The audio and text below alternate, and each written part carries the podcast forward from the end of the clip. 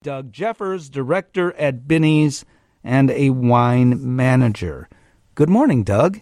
Good morning, Steve. And Happy New Year to you and your family. So you have a. Let me back up. I was going to ask you, and I will, about the choices for champagne. But it seems like a stupid question, aside from it being from a part of France that is called Champagne. What makes champagne champagne? Well, I think that's exactly it. Really, if you're talking about real champagne, it's um, it's that they've been doing it for literally hundreds of years there. So you can make sparkling wine from all over the world, but nowhere is it done as uh, perfectly as it is in Champagne, France. So if I took, do they still make? I remember when I was a kid, it was a thing, and it was called cold duck. Do they still do that? And what was that, or what is that? yeah, they still make cold duck. We still get asked for it. So it's uh, it's uh, a mix of red wine and sparkling wine, and it's a little bit sweeter. So it's kind of a niche product that's uh, used to be very popular, but still is out there. So for those that like a sweeter sort of champagne kind of look-alike, this this would do the trick, perhaps. Yeah, that could work. It's um, but I guess it's important to note that it's champagne is many styles, and it's you know sparkling wine from all over the world. So if anybody thinks champagne is just this you know dry, bubbly, refreshing, austere kind of wine, it's it it it's not necessarily. It can be a sweeter version, fuller, fruitier. It, there's a lot to it. All right, so I want to ask you about that. So does the price necessarily reflect the quality? So because champagne can be very very inexpensive. Uh, and Binny's has specials all the time, as one example. However, it can also be very expensive, the very fancy kind that come in these giant bottles that, that come in all mm. this wrapping. It takes you as long to unwrap a Christmas gift as it does to get to the champagne bottle. right, right. Yeah, so, I mean, uh, it's a lot easier to get a really top quality wine if you spend a lot of money, but uh, you don't have to there are relative bargains throughout any price point you want to you want to you want to target. So, can you give us an example or two of a couple of champagnes that are more affordable that you might recommend? Sure. So, um, there's some tremendous sales going on right now. You can get some domestic sparkling wine. Here's here's one great example. But that's not. Let, let, me let me. I'm interrupting you only to be clear. That's yeah. not champagne. That's sparkling correct. wine, right? Absolutely correct. Okay. So, what would be well, speaking strictly champagne? Yes, at the moment, but yeah, I, I want yeah. some other choices too. Sure, sure, sure. So, uh, strictly champagne generally starts about twenty five dollars and up, and that is really just due to the the process, where it comes from, the rarity, all all of the above. Um, but right now, we have champagne almost never before seen. We have champagne, true champagne, for nineteen ninety nine on the shelf. I don't think I've ever seen that in in my time in wine. But uh, there are many bargains from you know that twenty, you know, up through fifty dollars. You can get some terrific, terrific bottles. Uh, Doug, we have, and by the way, you can call, you could text 312 981 7200. Uh, Doug, we bought a bottle of Krone MCC. I don't know what that is. Uh, and it was based on a recommendation of Binny's, and we love it. What is that? Awesome. I'm not sure. Which one is it? Krone, K R O N E M C C. I don't have any idea. And apparently sure the expert doesn't know either. But if they like it, that's what matters, which is just the point. So it doesn't need to be champagne, I think is what you're getting at. And you can get an affordable sparkling wine as well that could be from somewhere else in the world, including the U.S.? Yeah, absolutely. I think there's, you know, so many of those champagne houses that are hundreds of years old have come over to the United States and set up set up shop over here decades ago and make some really affordable, really fantastic um, uh, sparkling wine. So, Mumm, uh, uh, Dom Perignon, Moet, um, those kind of houses uh, even the people that make Cristal, Roederer Cristal, come over in Anderson Valley, in California, and make a fantastic uh, Roederer Estate Brut sparkling wine for nineteen ninety nine right now. Okay, so I see that four letter word, B R U T, no, three letter word on on bottles all the time, and I never really have known what it means. What does what is a brut? Is that a brand Uh, name? Brut is just tells you it just tells you the sweetness level. So brut is a very uh, specific um, uh, amount of residual sugar that's left in the champagne. So it's very dry. So uh, a very minimal uh, residual sugar left in the wine.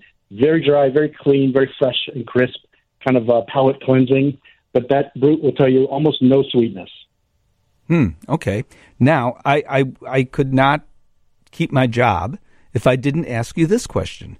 Uh, winter beers, that is now a thing. I mean, years ago, uh, you'd never see that kind of thing in, in Chicago anyway, or in the United States. But now you see, is it marketing or are there really some beers that are great choices for this time of year? Oh, absolutely. Yeah, there there are seasonal products for most categories, and beer has kind of really capitalized on it. So you know, it's it's the style of beer or style of any kind of product that you want for colder weather. Uh, same with food. You know, when the weather gets colder, you want those rich, you know, meaty stews and and very kind of heartwarming things like that. That uh, same same with uh, beers, wines. We've got uh, a lot of holiday classic wines mulled wines, Glühwein from from Germany, those kind of things that are very popular for the winter seasons. So I did a bad thing I need to tell you about. I, I thought, okay, good idea. I like mulled wine when I go to the Christkindl markets and such. So I thought, Mm. okay, I'm going to buy some at Binny's, which I did actually. And then uh, we were invited to dinner last night, and uh, I brought the mulled wine. And then it occurred to me as I walked through the door of their house that they have to prepare this. They have to put this in a a, a pot, I believe, and then warm it up because w- mulled wine is warmed up wine. It already has like the cinnamon in it and whatever else, whatever other spices Mhm. make it mulled wine, I think. Uh, but it still needs some preparation. Can you talk about mulled wine and what that is? Yeah, it's just um, you know the original is Glühwein from from Germany, and it's uh, and it's exactly what you said. It's it's a a red wine with some uh, sweetness and some baking spices, some cloves, some cinnamon, some nutmeg that really um, boost the aromatics. Really a, a rich, inviting kind of smell. So I think it's a it's a great thing to show up somebody's house with. But yeah, they probably should be prepared if that's what um, if that's what's going to be served that night. It does take a little extra extra work, but it's well worth it. And what do you do? You literally put it in a saucepan and then put a fire under it uh, to warm it up? Yeah, a, a very slow uh, warming of it. You don't want to, you know, boil it, cook it off, but um, a very slow warming of it, and that's how it should be served. Warm. Can you uh, cheat and use a microwave? Oh, you could, sure. Yeah. Okay, You just okay. got to make sure you don't overdo it. That's all. Okay. So, speaking of wine, I want to talk about that. What do you think are some of the most underrated wines? And this is actually a discussion that we had uh, at this dinner I was at. I'm a big fan of Spanish wines. And then I was told, "Oh mm-hmm. no, no. That they're good, but you've not tried wines then from Portugal." I mean, are there wines from regions that people sometimes don't think about that are just as good or better than what we do think about the California wines, the French wines, the Italian wines, and such. Yeah, absolutely. I think that's that's kind of where to find the true value in in the wine world is going for either the little more unknown or obscure regions or um, or countries, or doing um, opting for lesser known varietals that can be just as as delicious as you know your Cabernets and your Chardonnays, but are going to cost you less because they're not so much in demand. Stuff like uh, Grenache, uh, great Grenache from um, from Spain as well, uh, Portugal, um, Gamay, terrific stuff, really delicious stuff. But you know they just don't command the kind of prices that that Cabernet, especially something like you know Napa Cabernet can command. And what about those Spanish wines I mentioned?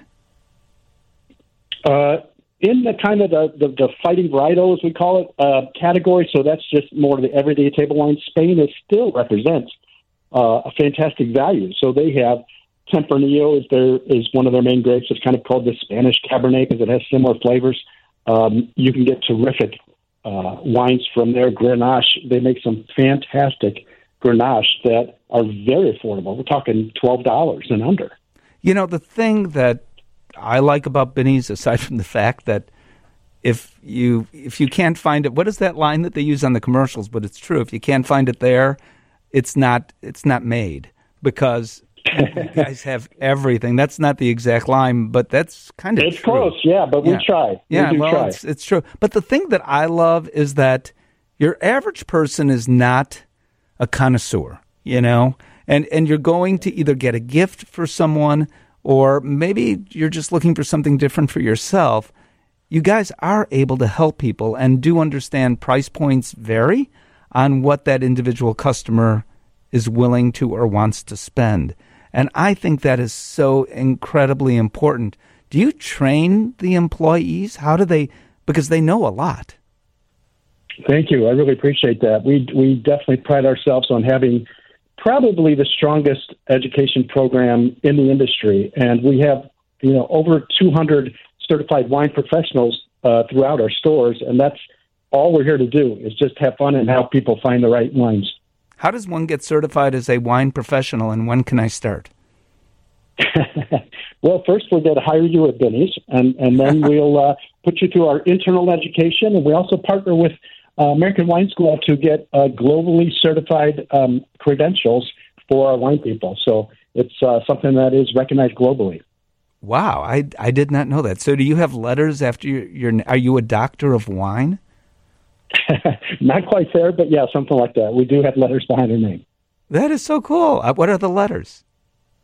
WSET is the Wine Spirits and Education Trust, Wine Spirits Education Trust, and that's the one that's globally recognized. And uh, and we certify through many levels of of that um, of that school. Well, uh, Dr. Jeffirs, it's great to talk to you. Wishing you and everyone at Binny's a happy new year. Thank you for joining us and educating us on WGN. Thank you, Steve. Good to talk to you.